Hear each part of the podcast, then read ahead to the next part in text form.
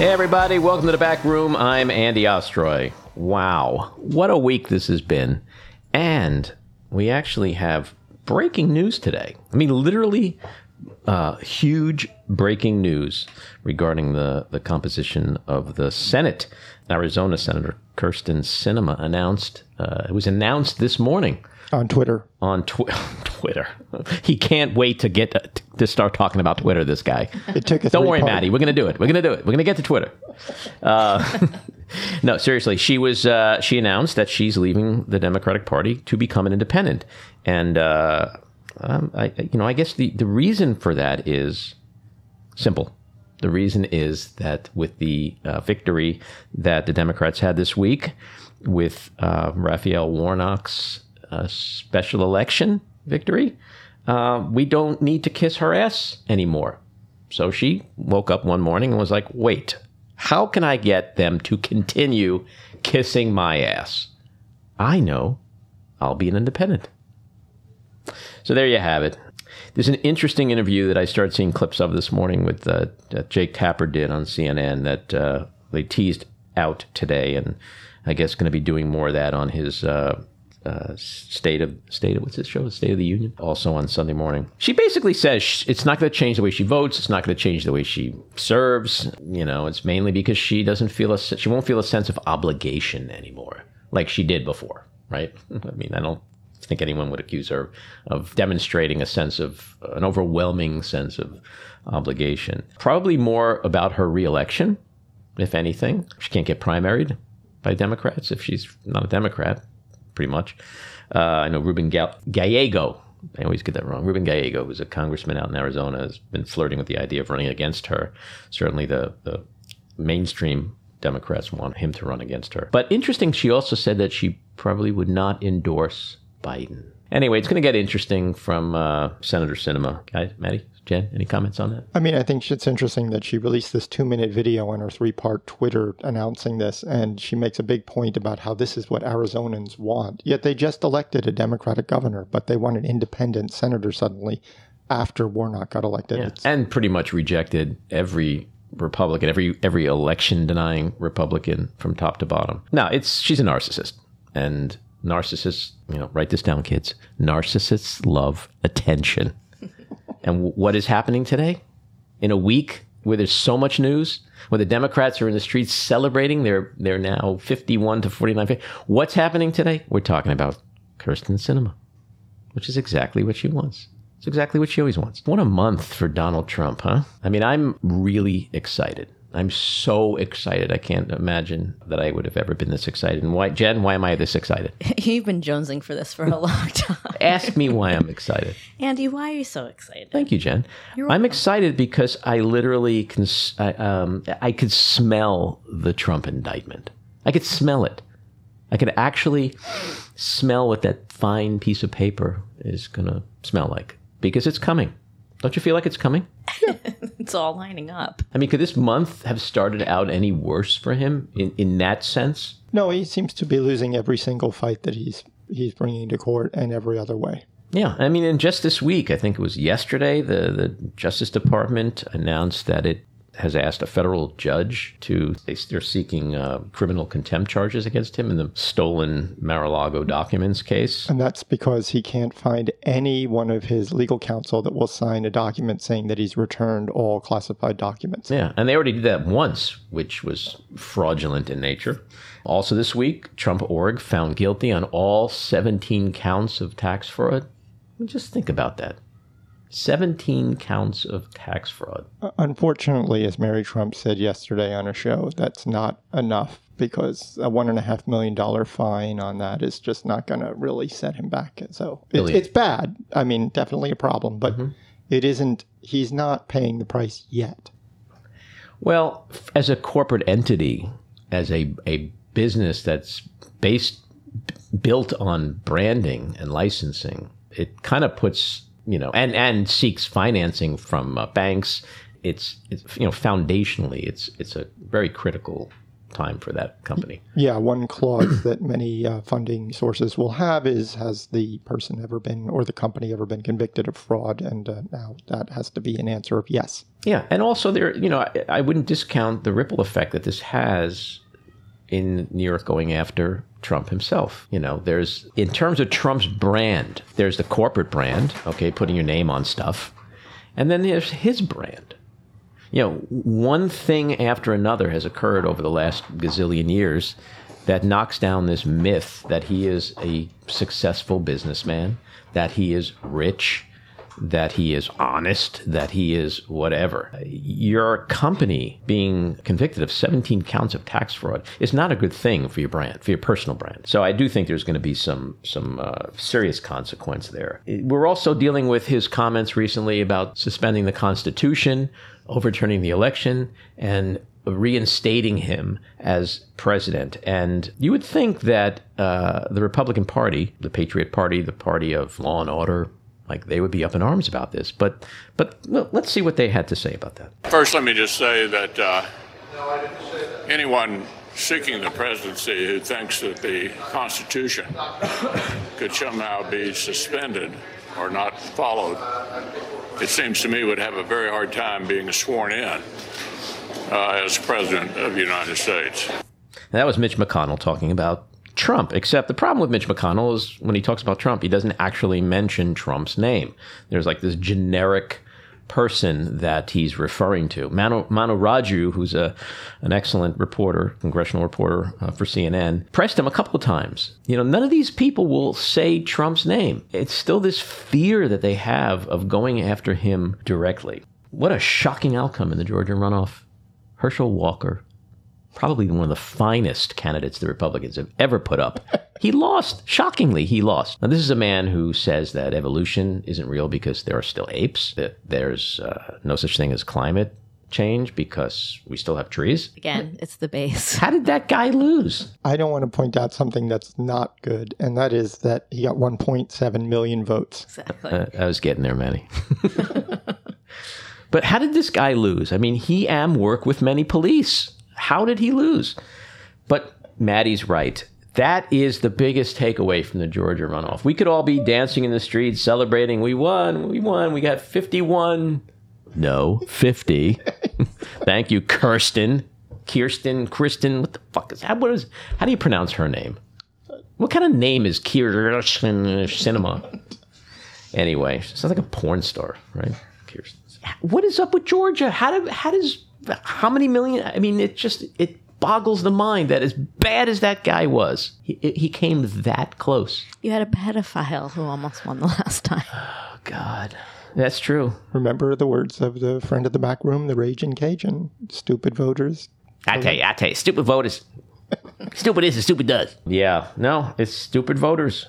I, I, am sorry. Uh, uh, you know, I mean, uh, I'm gonna say thank you, Georgia, on some respect, but I'm not fully patting you on the back because you almost elected a total moron. A moron who beats his wife, beats his kids, has no relationship with his kids, threatened to kill people, wanted to pay for how many abortions, then lied about it, has no experience. The biggest claim to fame this fucker has, the reason why he should be in the Senate is because 30 years ago he touched a football and was good at it. That's the guy you almost elected. You got to do better than that, Georgia. All right, Matty, your favorite subject. What's happening in the uh, world of Twitter and uh, Elon Musk today? Ah, uh, yes. Well, yesterday they released the very dramatic Twitter Files 2.0, where he brought in Bari Weiss to take the place of Matt Taibbi this time. and we discovered that Twitter actually had some moderation of crazy. And this apparently. Uh, they're equating with shadow banning, which is an actual term that does not apply to what they were doing. So it was all another nothing burger. Lastly, the most disturbing part of what was released was apparently Elon Musk gave Bari Weiss full access to Twitter, including all the direct messages that have been sent. So we don't know what direct messages she's going to see. And basically, anyone who has been on Twitter for multiple years has to be concerned that their direct messages are now in the hands of Bari Weiss. And that is very concerning for anybody who's ever sent a private or what they thought was a private message. Yeah. Yeah, I, you know, it's hard not to think that this Twitter deal that he made is going to end up being the worst, most costly. I mean, he's out there saying that, you know, hate speech is down when the New York Times is reporting it's the highest it's ever been. Like, there's just a ton of gaslighting and lying and bullshit. I mean, he is so similar to Trump. And I pointed this out to you last night, Matty, and I tweeted it as well that there seems to be, I see it on my Twitter feed, a, a fascinating parallel between the MAGAs defending him the way they defend Trump. It's the same thing. It's like they believe his bullshit, they come after you, they attack you. It's unbelievable. That base that you mentioned is his base, it's Musk's base. Yeah, I mean, the thing is that uh, for the first time, we have someone running a social media company who is openly pro right wing lunatic. Yeah. So it's going to be fascinating to see how this continues to unravel. Anyway, we are going to bring out uh, momentarily our guest, Cenk Uygur. Uh, he is the host and founder of online news show The Young Turks and serves as CEO of TYT. The network cites a global audience of more than 500 million monthly views and 21 billion total video views. Uygur launched The Young Turks as a talk show on Sirius satellite radio in 2002 and started uploading videos on YouTube in 2005. Since then, The Young Turks has become the longest running daily stream online. He was the host of The Young Turks on Current TV, which was the most popular show on the network during the channel's two year run. Prior to current TV, he was the host of MSNBC Live and has appeared on CNN, ABC News, This Week with George Stephanopoulos, NPR, Headline News, Fox News, and others. And he also co founded the Justice Democrats PAC. Cenk, welcome into the back room. Thanks for having me, Andy. So, one of the things we love to do here in the back room is get a, a, window into people's souls. So, we have two questions we ask one at the beginning, one at the end. So, the first one is Are you a cat or dog person? Yeah. So, I think this will give you a little bit of a window into my life. So, it's a good question. Uh, the answer is both and neither. Um, and so, I've had a cat. Um, uh, I, I love dogs. Um, but I don't really have time for a pet. And so, as much as I like them, I don't need them and I can't have them. Hmm. So, and so we we had a cat for a while. Um, there was a lot of talk from my family about how they were going to take care of it, but not really. Like I like animals so much that if they're in the house, then I take care of them. Right. Right.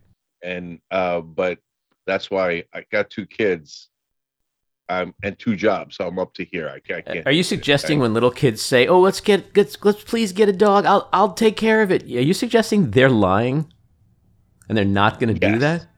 It's yeah, true. I, so I can vouch for that. I don't know if people know this, but kids are pathological liars. They are. They're just nothing but little sociopaths. It's about time we talk about them honestly, in my opinion. you know, that's by the way, there's a lot of truth to that. Yeah, I, absolutely. I don't know that anybody loves their kids more than I do, uh, but we really got Wait, you love other people's kids more than they do, or you love your own No, kids? I just no, want to make sure. I, that. just want to make sure of that. Um, well, speaking of kids, you, you so you were you were in Istanbul till you till you were eight years old. So you had a pretty rich Turkish upbringing, and and I'm sure a memory, right? You start memor- remembering things at, at that age. What were you like in in Turkey? Uh, were you political? Were, were you like a little political nerd at seven years old or eight years old? Or did that No, come way Turkey- later? No, it didn't come way later. It came a little later when we were in America. Mhm. So uh, in in Turkey, I don't remember really caring about whether it was Demirel or Ecevit. Those were the two main. Uh, I got to tell you, I as I obsessed over that. By the way, I mean, on Twitter, they would not shut up about Demirel or Ecevit. that's all you see that. on Twitter. That and Musk. So, um, but when I got here, I started watching, of all things, the McLaughlin Group. Um, I loved that show. Oh my god.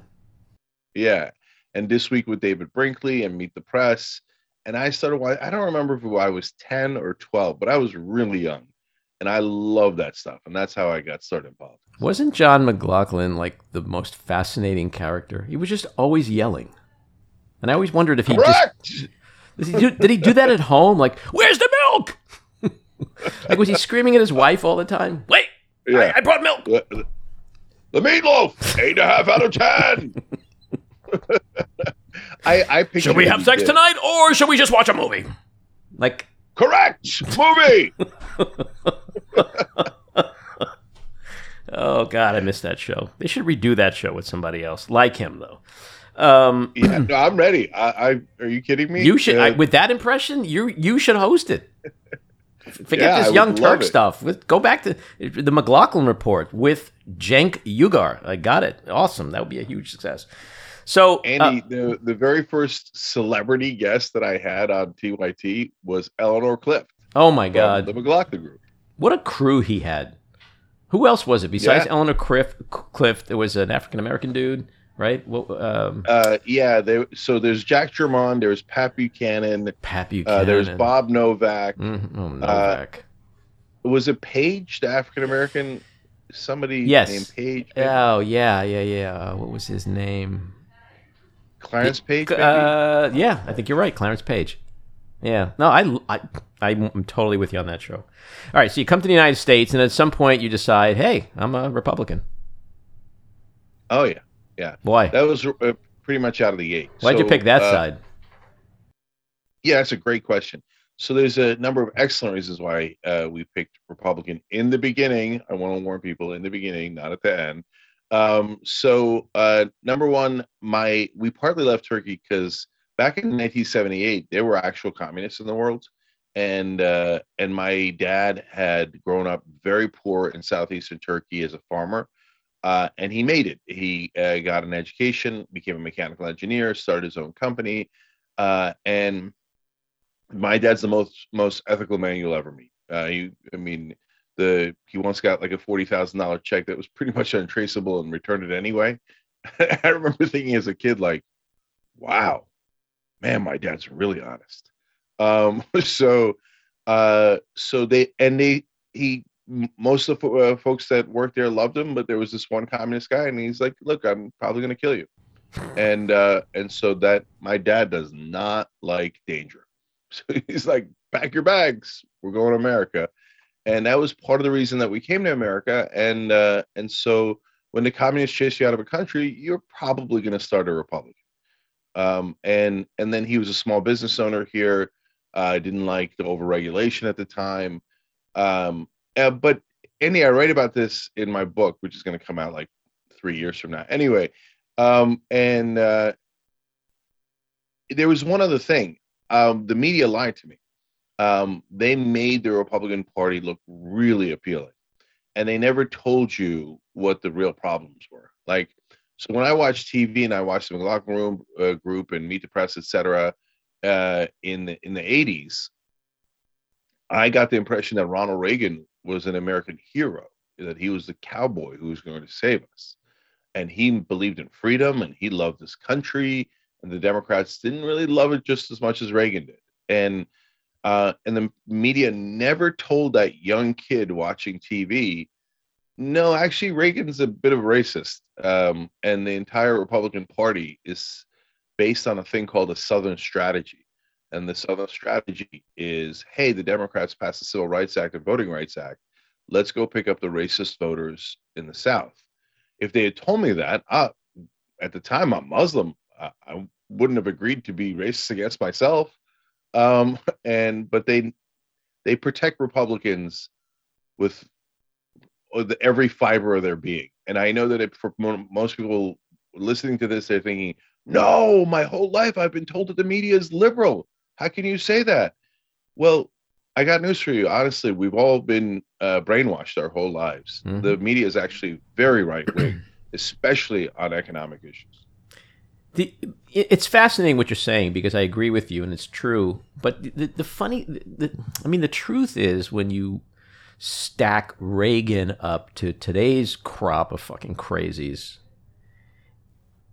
hindsight, which is which is a luxury, of course, uh, does support what we learned back then about Reagan, because by comparison to, to you know to you know Ted Cruz and, and Marjorie Taylor Greene and and and Paul Gosar like Reagan was godlike and, and patriotic and whatever. And of course, there were undercurrents of racism and this and that and all the things that we Democrats didn't like about him then and, and still don't, uh, you know, in terms of putting him up on that pedestal. But the the the contextual comparison is just fascinating because I'm a diehard liberal, but you know, if you told me I had to live with a Reagan presidency again, or even a Bush presidency, I'd be like, oh, okay, that's way better than this Trump craziness that we've experienced. Like, it wouldn't have revolted me in the way that you know you're expre- exp- expressing in terms of feeling duped by the media and like Reagan wasn't this godlike mythical figure and um, but it's just you know time sort of gives yeah. you these comparisons you know and it puts things in perspective a little so I think the Bush was more complicated, but for Reagan, uh, I you're certainly right. Uh, so just the context here. So when Reagan launched his uh, campaign in 1980, the very first speech he gave was in Philadelphia, Mississippi. It's a tiny town in Mississippi, and the only thing it's known for is murdering civil rights um, workers. Oh, is that the Goodman so, uh, murders? I think it was. Mm-hmm. I, I, forget now who exactly got murdered there, but mm-hmm. a couple of civil rights um, um, workers were killed in Philadelphia, Mississippi. Mm-hmm. It's literally known for nothing else. Mm-hmm. He went and did his first speech there, as a, and then the speech was about states' rights. Mm-hmm. So for people who understood the dog whistles, he was basically saying to the South, "I'm your Huckleberry. Mm-hmm. I'm the racist you want to vote for." Right. So, but back then you had to know what Philadelphia, Mississippi was about. you had to know that it was that's why he was giving the speech. Whereas Trump would be like, why am I going to go all the way over there? I'll just do it in New York and I'll just tell people I don't like black people. Then they'll mm-hmm. they'll know I'm the racist. And they'll vote for me, mm-hmm. right? And that's where we are today. Uh, so in a sense, what we've done is change the veneer, right? Uh, we've lifted the curtain and or taken off the hood and mm-hmm. said, here we are. But on the other hand, Reagan was far more left wing than Trump or Bush were, right? Uh, honestly, in in some policies, Reagan was way more left wing than current Democrats. So, a prominent example is immigration. He actually did amnesty. You know, Republicans now call everything amnesty. It's it's now nowhere near amnesty. Reagan did actual amnesty. You know, I think it was what 13 million immigrants mm-hmm. uh, illegal immigrants, undocumented immigrants here in America. And he's like, overnight, he's like, you're now citizens. Okay. So Obama would have never won the Democratic primary in 2008 if he was for the blanket amnesty that Reagan did. Mm-hmm. Okay. They would have called him a left wing radical, and Hillary Clinton would have just buried him for him being way too liberal, way too progressive, and and and they would have called it radical. So, and I can give you about a dozen examples where Reagan mm-hmm. would be to the left of Demo- current Democrats. Now, why? Mm-hmm. It was because Reagan was an open-hearted, wonderful guy. No, it's because the country used to be so progressive, and what the economic force in this country have done is they have moved the theater all the way to the right. So we we didn't. It was so gradual that we boiled without realizing it they moved the entire political spectrum to the massively right wing. So it's actually not a surprise that you get someone without a hood like Donald Trump, because mm-hmm. the economic forces had already made the not the country itself, not the population. The polling indicates that the uh, the person that the that the American people agree with most is either Bernie Sanders or AOC. Mm-hmm. And again, if you're listening to this and you're used to mainstream media, your head's exploding. You're thinking that can't possibly be true. I can show you polling that proves it beyond a shadow of a doubt. Okay. So, but Washington, meanwhile, has moved massively right wing, where Reagan seems way too soft and liberal now. It's because the folks who finance politics want the country to be as right wing as humanly possible so they can get tax cuts and deregulate. So, breaking news this morning Kyrsten Sinema, she's becoming an independent. she's announced that she's leaving the Democratic Party. She's decided that okay, now they got 51 votes, no one's going to kiss my ass anymore. So how are they going to kiss my ass? I'll become an independent. Like what what do you what do you make of this move and and this week doing it? Yeah, so look, uh, I'm going to be a little bah humbug here uh, because people now think, oh, I get it. Sinema and Manchin are are kind of bad guys, even though they call themselves Democrats. Uh, and even then, they, if you're a lifelong Democrat, you cringe and you're like kind of bad guys. They're not fully bad guys, though. Republicans are fully bad guys. Um, and uh, and my thesis is that it's not just Manchin and Sinema. It's really 80% of the Democratic politicians. And so if it wasn't Sinema and Manchin, it would have been Coons and Carper. It would have been two other Democratic senators. Whenever they need extra votes for tax cuts for the rich or deregulation, a Democrat steps up and goes, "Well, golly gee, I just realized I love the rich," and uh, and and they step up. So Sinema was doing that normal strategy, and and she, I think she was genuinely surprised. She's like, "What? I'm running the playbook. We pretend to be progressive to get the votes, and then when we get into Congress, we, we sell out our voters to get the donors." And then 95% of the time, the person with more money wins the election. So I'm not a sucker. I'm just going to go please the rich. And all my Democratic colleagues are doing the same thing. Maybe they're being a little bit more subtle about it, right? And so then, uh, and then she went so far and so public that even Democratic voters, despite all the hype about how the moderate Democrats are the greatest thing in the world, that's what I hear in media every day. Oh, conservative Democrats are God's gift to humanity, right? And so she believed it. So she did all that stuff. And then the Democratic voters had a rebellion. They're like, no, wait a minute. I don't care what the anchors on TV are telling me. She's clearly torpedoing our entire agenda, and so is Manchin. No, I hate those guys. So it became so abundantly clear that she, in a sense, she took off the hood of serving the donor class. And and so now the polling indicates there's a zero percent chance she's going to win in a Democratic primary. So then now that the election is over, she's like, oh, okay, yeah, of course, uh, but oh, it turns out I can't win a Republican primary either because she miscalculated. She thought it was the old Republican Party, mm-hmm. where a, a conservative Democrat, oh, they love that. They're like, oh, Joe Lieberman. Oh my God, Joe Lieberman could have easily won a Republican primary back in the day. But now, in order to win a Republican primary, you have to talk about how Democrats are eating babies and uh, and the elections were stolen and numbers are not numbers, right? So she can't win a Republican primary either.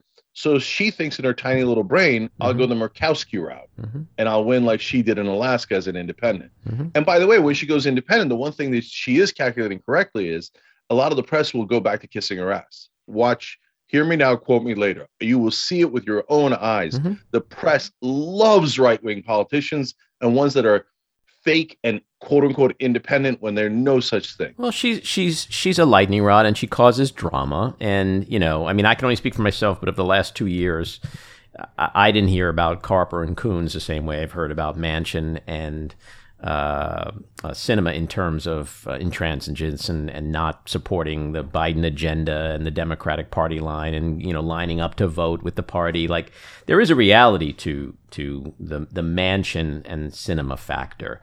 And uh, but it's just an interesting thing, and and from a timing perspective, it just seems really interesting why she made this announcement this week. So let's talk about Trump. Uh, I'm sure your favorite and my favorite subject. Um, his week, his month cannot have started off on a shittier level. Uh, so the, I want to get your perspective on where it, it, just see. It seems to me that the walls are really starting to close in on him. Do you do you agree? Yes and no. Uh, so yes, as in this is the you know the third or the seventh uh, rebellion within the Republican Party against Donald Trump. Uh, he has crushed all of the other rebellions. Uh, and when I talk about rebellions, I don't mean the voters, I mean the Republican Party establishment. Mm-hmm. But this one is by far the most serious challenge to Trump. And now the almost the entire uh, party establishment is united against them.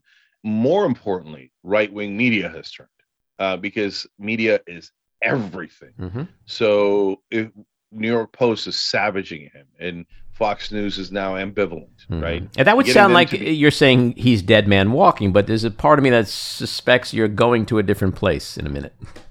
Yes, all of that is a lead up to, but, uh, but he's still uh, the prophet for Republican voters. Mm-hmm. He's not just a politician; he's their avatar. He is them. He is their leader. They love them with every fiber of their being, mm-hmm. uh, and for a number of reasons, and one of which is legitimate, which is that he told the establishment to fuck off, and Republican voters love that. Mhm. Love it, right? They hate the establishment.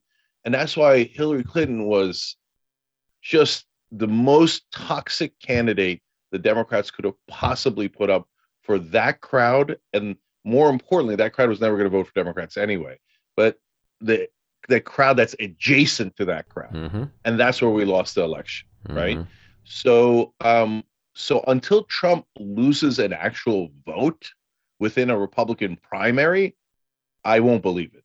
So let me Um, let me ask you this because I have this theory. Okay, you, everybody talks about the base. We joke about it here. We sing the song. It's all about the base, and and to a big degree, it is all about the base when it comes to him and his grip on the party and the fear and the reluctance to uh, uh, condemn him or abandon him by the mainstream Republican leadership.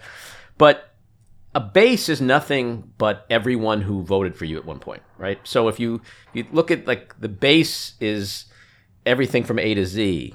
Okay, and that includes like the the surgeon in New Jersey who doesn't give a shit about politics. He just wants low taxes, and he hated Hillary Trim- eh, Hillary Clinton. To the Democrats are eating babies crowd. Okay, and then everything in between. You don't think that there's some part of that base from the surgeon on down the center line that was like I, you know, I, I mean, I think we've seen it with with everything from voting for Biden and all the special elections since, and, and the midterms. That's part of that base is just like, check please, I'm out of here. This guy's way too crazy. So that he still has a good chunk of his base, but he's lost the voters that you just talked about. He is losing votes. No. So yes and no. And I'm going to give you two critical numbers and then uh, reach a conclusion. Mm-hmm. So first, uh, overall, no, he hasn't lost them. Um, so uh, 93% of Republicans voted for Trump uh, in uh, the 2020 election, and uh, 70 and he got 74 million votes, which was a record outside of Biden's record, right? So no, they showed up for him. They loved him. 93% is not complicated. No, the base loves Trump despite everything they saw. So you think if that election were held today, Uh-huh. post J6, post stolen documents, post dinner with Nick Fuentes, post suspend the Constitution, post, post, post, post, post, you think he'd still get 74 million th- votes? Yeah, definitely. Uh, it maybe gets 73 million, uh, and maybe the percentage of Republicans drops to 91% rather than 93%, Mhm. but it ain't going to drop mu- much lower than that. But it could, the second number is critical. Second number is in Georgia in this midterm elections, uh, Brian Kemp beat Herschel Walker's numbers by about eight and a half points. It's the same voters going to vote on the same day, voting for the Republican governor who is a terrible guy but not a lunatic, uh, and deciding not to vote for Herschel Walker backed by Donald Trump because he is a lunatic. It's a bridge too far. Mhm. Okay. And so that eight and a half percent is critical and might kill the Republican Party. Mhm. So Donald Trump hurts them a lot in general elections. Mhm. That's exactly why Mitch McConnell, Rupert Murdoch, et cetera, are freaking out right now. Mhm. They're not freaking out because they're all of a sudden they found a moral compunction with Donald Trump. You think McConnell and Murdoch didn't know who Trump was this entire time? Mhm. No, they're freaking out because he might cost them their beloved tax cuts because he's not he's not going to win a general election. They don't Mhm. mind how loathsome he is. Mhm. They mind how toxic he is now in a general election. But when you turn back to primaries, which is where they decide the candidate, he his base still loves him. DeSantis literally copies Trump's hand motions. He's just a weak carbon copy of Donald Trump. So yes, the entire establishment and most importantly, right-wing media will generally support DeSantis. And is that enough to overcome uh, the love that Donald uh, Trump has in, in the Republican base? I don't know. I have it at 50-50. I've always thought if there was a moment where McConnell and McCarthy and maybe one or two other, king, you know, kingpins got together and held a joint press conference and said, "You know what? We stuck by this man through thick and thin. We supported the this, we supported the pussy grabbing, we supported blah blah blah, the mocking the disabled people. We supported all, but you know what, people? We just found out that he's a traitor, and we cannot let that happen." You people who went and fought in wars and came home injured and maimed and had relatives who died, like, this is America and that man, like, don't you think if they came out and made that statement, Now, certainly, the the pedophile, you know, pizza place people aren't going to go anywhere. But don't you think a huge, a huge chunk of just normal Republicans, because there are still normal Republicans. I talk to them. You talk to them all the time. They wouldn't be like, "Oh man, we that's it. That's it for us. We're done." So DeSantis, No. DeSantis is our guy. They've never No, done that. end- They just keep they keep licking his balls, and and until that hap, you know, stops, we're not going to get any change for them, you know, in any appreciable way. No. Andy, I love the idea, uh, uh, but I, I know it's not going to work. I'm positive it's Mhm. not going to work. McConnell is very politically savvy. He has tried several different times to say, that's it. This is enough.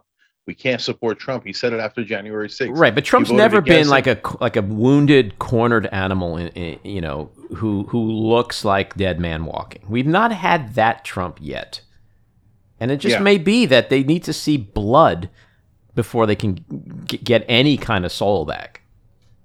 But it wouldn't work uh, because no one in the Republican base trusts McConnell or Mhm. McCarthy. hmm Uh, they think that they're lackeys uh, for the establishment, which, by the way, is relatively true. Uh, and so, there, since those guys are dishonest, and the voters, especially the Republican voters, can smell it, hmm they're not going to trust them. And remember, look, we just have to think about it from a Republican perspective.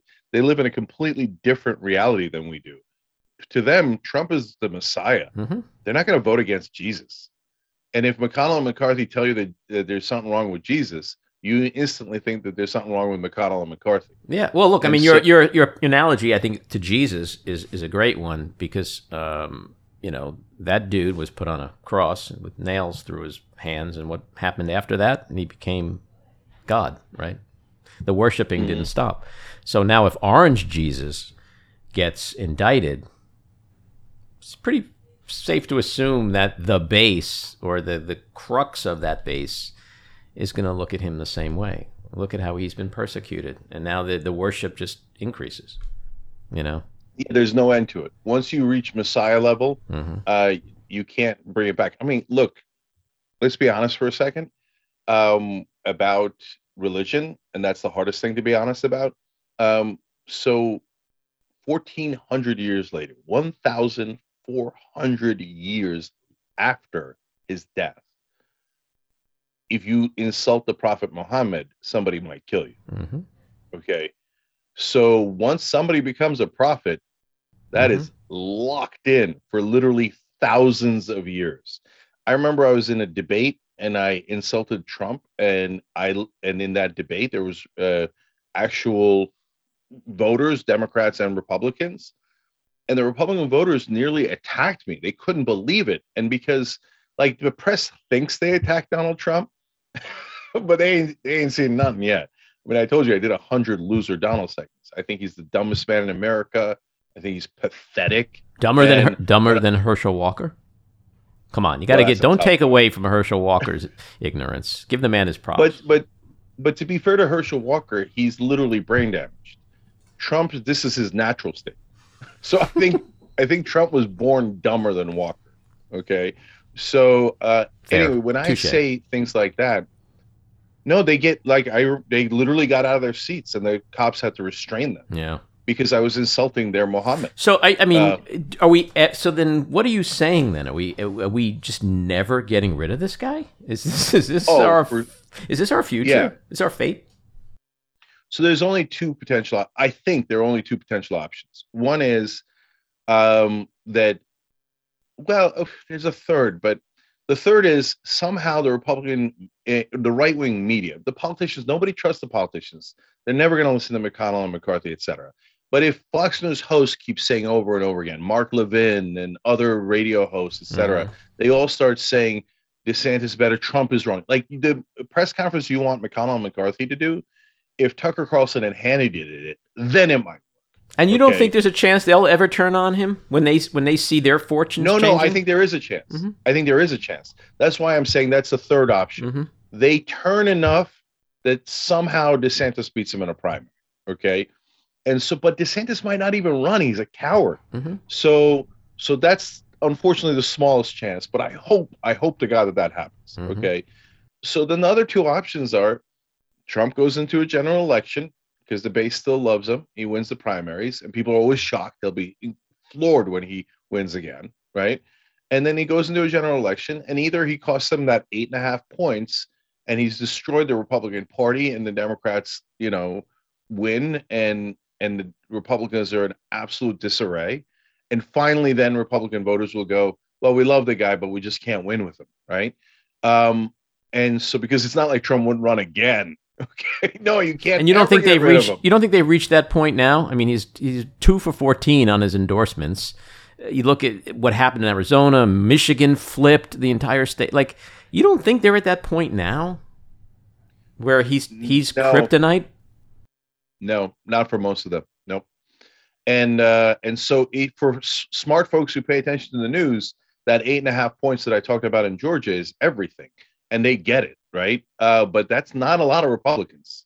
So that's the seven percent. Maybe now it's up to like I said, eleven percent of Republicans, but but it ain't much higher than that. Mhm. So the third option is uh, the Biden is very weak, very unfavorable, and so I people hate it when I say that, but burying facts and reality isn't going to help you. It's only going to lead you into making wrong decisions. Uh, Biden's sitting at about a he's in the 30s. That is very unpopular. I kept saying during the primaries, probably to drove people like you crazy, Andy, but Hillary was very unpopular. Uh, on the uh, night of the 2016 election, Donald Trump was the most unpopular person who had ever run for president, Mhm. and Hillary Clinton was the third most unpopular person who'd ever run. But here's the thing that that that just sort of defies that conventional wisdom. And yes, you are 100% right about his numbers. Yet, despite those numbers, that man has been nothing but hugely successful. Has beaten the Republicans in almost every single critical race that he needed to beat them in. It's almost like there's this huge disconnect between that number and his ability to be not just the most productive first two year president in terms of legislation in the most toxic, divided landscape, but also with the outcome of the midterm elections. So there's there's some craziness going on. There's no correlation between because usually when you say those numbers, you would be like, and therefore that's why he can't get shit done, and blah blah blah, and he's he's losing losing these critical special elections, and that's why his number is in the tank. But his number's in the tank, but look at the performance. It's just there's something off, in my opinion. Well, Andy, there's there's two things that are off. So number one, uh, Biden and the Democrats are terrible at messaging. So I'll give you a, a spectacular example of it. You know why inflation is high? Because the economy is red hot. Yeah. It's too hot. It's too. So uh, unemployment is at near zero, right? So how often did Biden do press conferences going, "I'm the best. Mhm. The economy is the greatest it's ever been. It's so good. We're worried that it's too good, right?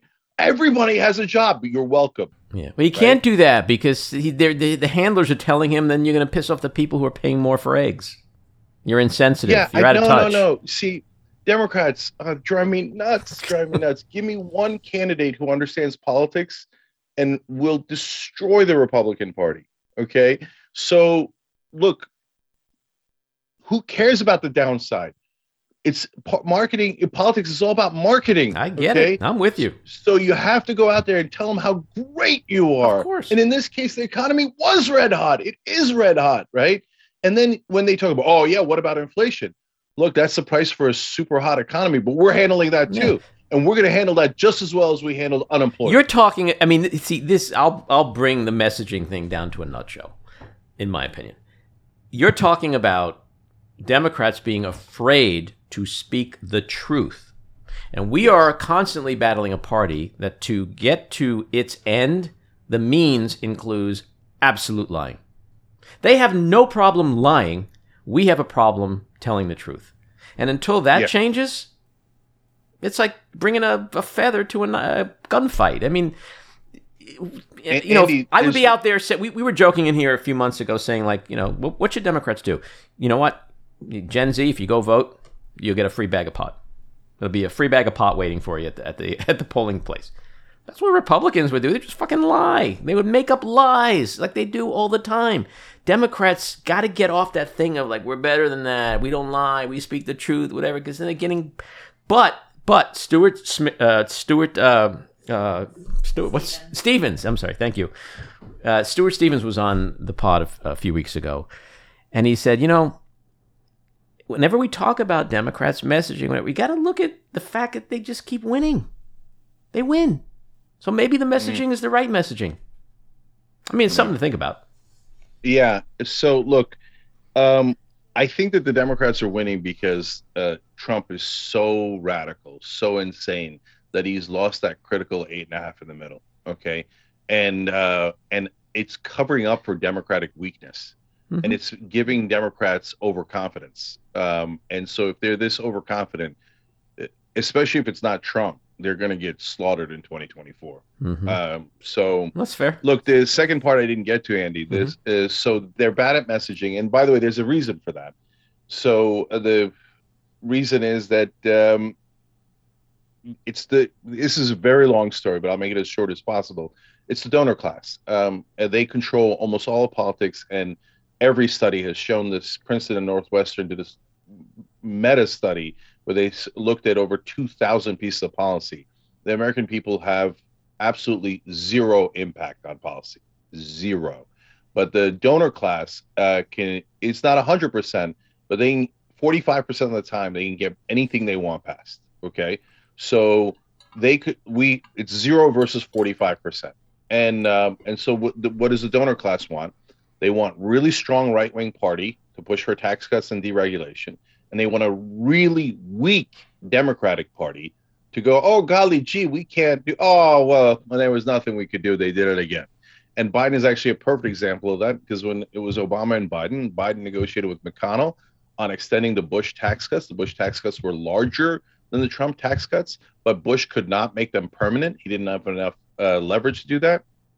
Biden made a deal with McConnell that was so bad that even other conservative Democrats were enraged by it. Michael Bennet's never been enraged by anything in his life. And he was so enraged by that, he wrote a whole book about how crappy that deal was. Biden made 94% of the tax cuts for the rich that Bush did permanent. Okay. So that's exactly the kind of Democrat that donors love. Behind the scenes, while you're pretending to be a good guy, make sure you give me all the loot. So that goes to point number two, which is that it's not just messaging. You say Biden got all these things done. Did he? So those things, yes, he got a bunch of things done. Give the man his due. But if you notice, there is a pattern to what he got done and what he didn't get done. Almost everything he got done funnels the money to corporations first, and then if you're lucky, it trickles down on you. So the semiconductor bill, that's $50 billion gift to the semiconductor industry. It might be necessary, but where does the money go? It gets shoveled in the mouths of the corporate donors first, et cetera. Now, what didn't he get done? He didn't get voting rights done. They told us that was the bare minimum. And now people have forgotten. And he didn't get $15 minimum wage done. They told us that was the bare minimum. I, and so when you look at the entirety of his agenda, he got about 15% of it done, which honestly I think is more than Obama got done. But but 85% is sitting there totally undone and people have forgotten about it, except the voters don't really forget because it's in their bones. You're you're a good progressive, and I give you credit for that. You you are speaking what's important to you. The reality is, whether it's gun reform or same-sex marriage or the semiconductor chips, uh, the American Relief Act, infrastructure, in this landscape with this Republican opposition, it's miraculous the amount that has gotten done. That does not detract from what hasn't gotten done, and I give you that. But I do think um, uh, it is important to recognize um, that what he ran on, basically, and look, I, I was not, you know, I mean, this is not going to make you happy, but like I was always a Hillary supporter, not a Biden supporter. And um, so, uh, but I, I do think he ran on being able to legislate and govern and unite. And he's, despite the odds, been able to do that in large part. I mean, under Trump, we had infrastructure week every fucking week, right? Like the man got it done. But um, it, it's not it's not perfect it, and and it's like you said before about you know something is better than nothing i mean that's it's like when you vote the lesser of two evils like there's a lot that we need to get done in this country and i support a lot of progressive uh, uh, initiatives i'm sort of in the middle with a lot of stuff but i do appreciate when we have a climate like we have that we have been able to but it also points to the messaging issue you brought up which is that's what makes it insane to me is that how how is that message? Why are some people talking about how he's the most, but why isn't he talking about it? Why aren't the Democrats hammering that over and over? Why are we giving Republicans the the uh, the ability to shape that narrative and, and and control the conversation? But at the same time, you look at the midterms, which were supposed to be a bloodbath, and it wasn't. And we we picked up seats a seat in the Senate you know, it's just a. I've said this a million times. I've tweeted this a million times before the election. Conventional wisdom in the last seven years has been utterly defied on every single thing.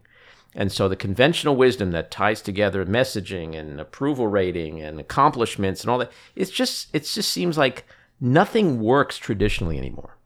And that's what's made yeah, if you're a political consultant trying to guide a candidate, what do you work with if like everything you've learned, if like from the old days, nothing nothing makes sense anymore yeah the reality is that it does make sense you just have to get past the conventional wisdom the conventional mis- uh, wisdom is myth making that's why it never makes any sense mm-hmm. that's why it's it doesn't connect so i give just real simple uh to one essential myth in our politics is that we're a center right country the polling indicates that's the biggest lie of all mm-hmm. in reality two-thirds of the country is significantly left wing. Correct. Okay? So all you need to do is give those that two thirds a strong leader, mm-hmm. and the Republican Party will cease to exist. And so that sounds like, oh, that can't be true. watch. Give me one strong populist progressive candidate, and we will will rout the establishment, will rout the Republicans, absolutely pulverize the Republicans, and the country will love it. You just have to get past the conventional wisdom that the Democratic candidate has to be right wing. No, you idiots. He has to be left wing. He has to be left wing. The country is massively left. Look at the polls. But but you have to poll. you sort of have to break down those numbers. You, you could you can go into a lot of Republican households and they will be part of that two thirds who says gay people should marry whoever they want. We should be able to have an abortion. I don't think it's as clear cut as saying two thirds are this, that, and the other. Therefore, a left wing candidate can win. I look at it a little differently. Joe Biden was that guy in 2020 who was able to look at the, the other side and say, vote for me and I'll set you free. And that's what happened. You know, he was able, he was the perfect guy at the right time. He may not have been the perfect guy the day he stepped into office, and some people clearly are disappointed. But that's the candidate to me. Not, like he is a centrist, but he didn't run over, overtly as a centrist. He ran as a uniter, and I think that message is what really appealed to people. And I think that's what we kind of got to get back to: is that uh, we're one America. I got to tell you, yeah, you think I'm Andy, crazy, don't you? you? I love you, brother, but I think you're wrong. Okay. I think that that I think that uniter stuff it works for the upper class. Mm-hmm. The upper class wants uh, the country to be united and calm and and things to be stable because they because the status quo is not so bad. But isn't that when you get shit done? Yeah, no, not really. No, you get it done uh, after a depression when you have a strong populist progressive in office, mm-hmm. and he steamrolls the other side and actually gets it done. Mm-hmm. And so we need a steamroller, and by name, nobody's steamroller. So yes, for the upper class and elites, etc. And I put myself in that class. Uh, it's a kind of a hilarious thing to say, but look, I got two Ivy League degrees. Who are we kidding? I get it, right? Mm-hmm. And so I understand you elitist mindset. Yeah, I'm in, uh, in a sense I'm part of the elites, right? Mm-hmm. I know, I know folks, you know, who own companies and stuff like that, mm-hmm. right?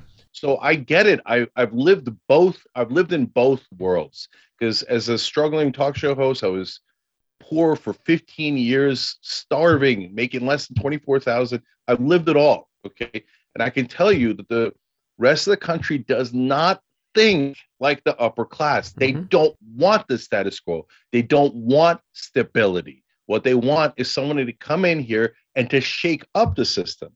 The best uh, political slogan I saw was in 2016. I saw a bumper sticker that said, like it looked like Hillary or Trump, but it didn't have their names. It just said Meteor 2016, right? And they asked for a meteor and they got a meteor. Yeah, and what happened? Okay. And it was a disaster. My point, though, Andy, is you've got to give them a meteor from the left, not from the right. The right wing are fascist. That destroys a country when you go populist right. But they're going to go populist, Andy. They're going to go populist. You have to give them a populist left wing option. No, I agree This with you, and it's funny. Is FDR? I'll end on this. Claire McCaskill ran in 2018 in Missouri. She was an incumbent, had all the uh, advantages of an incumbent. She had more money, uh, and she had a winning issue. Good news.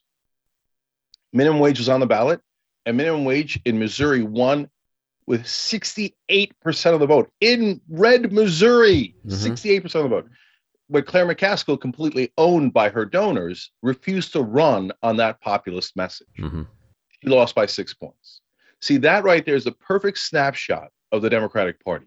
They have issues that are so good that they would win two thirds of the vote. And every minimum wage increase ballot measure has won by two thirds Mhm. in Arkansas, Missouri, in Florida, et cetera.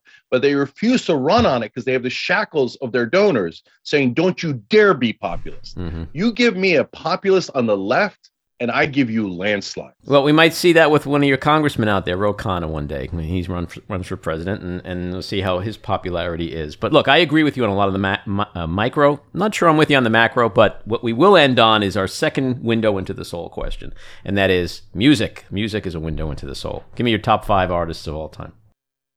Oh, Jesus. Okay. I'm not much of a music guy, so already my soul's in trouble. Uh, so, and, and I have a very eclectic uh, taste in music. So, uh, so I'll start out really strong by saying Bruce. Um, so, uh, Did you hear You the know- Stern interview? oh no, I've still got to watch Oh, that. you I, I watch heard it. that it It's was amazing. amazing. Okay. So Yeah, and I, yeah, and I partly grew up in Freehold, and he grew up on Randolph Street, and I grew up on Randolph Road in, Wow. in the same town. Okay, so and all of his songs are so populist. Mhm. I love it Mhm. for it. So Bruce is easy. Mhm. Uh, when I was growing up, I loved Run DMC and Public Enemy. So uh, those two, uh, are, and I, Ice Cube, honestly, uh, is super the best. solid. Ice Cube is the Yeah. best. Yeah. Now, what you're saying? Well, these sound all pretty cool. What's the problem? You you're gonna go Taylor. Swift on us, aren't you? I could see it coming. no, not Taylor Swift, but but do I have Barry Manilow on my iTunes? I do. You're getting big raves in the room here. Yeah, Barry. People love Barry. I got Neil Diamond. I got Barbra Streisand. All I got, uh, I'm with you on that. uh, but I also have, um uh, you know, you remember uh, uh, Rock Me Amadeus? Yes. And uh, Obsession. All these '80s Yeah, songs. one-hit that wonders. Just pop. Yeah, yeah. Yeah. All right. Yeah, I love that. That is eclectic. And on that, we will end on that note. Uh, Cenk, you've been amazing. This has been a lot of fun. Uh, thank you for coming on, and I hope we'll do it again. Thank you, Andy. Loved it. So there you have it, episode 28 in the can. We'd love to hear your thoughts, so leave us a message at 845 307 7446. Email us at backroomandy at gmail.com or tweet to me at Andy Ostroy.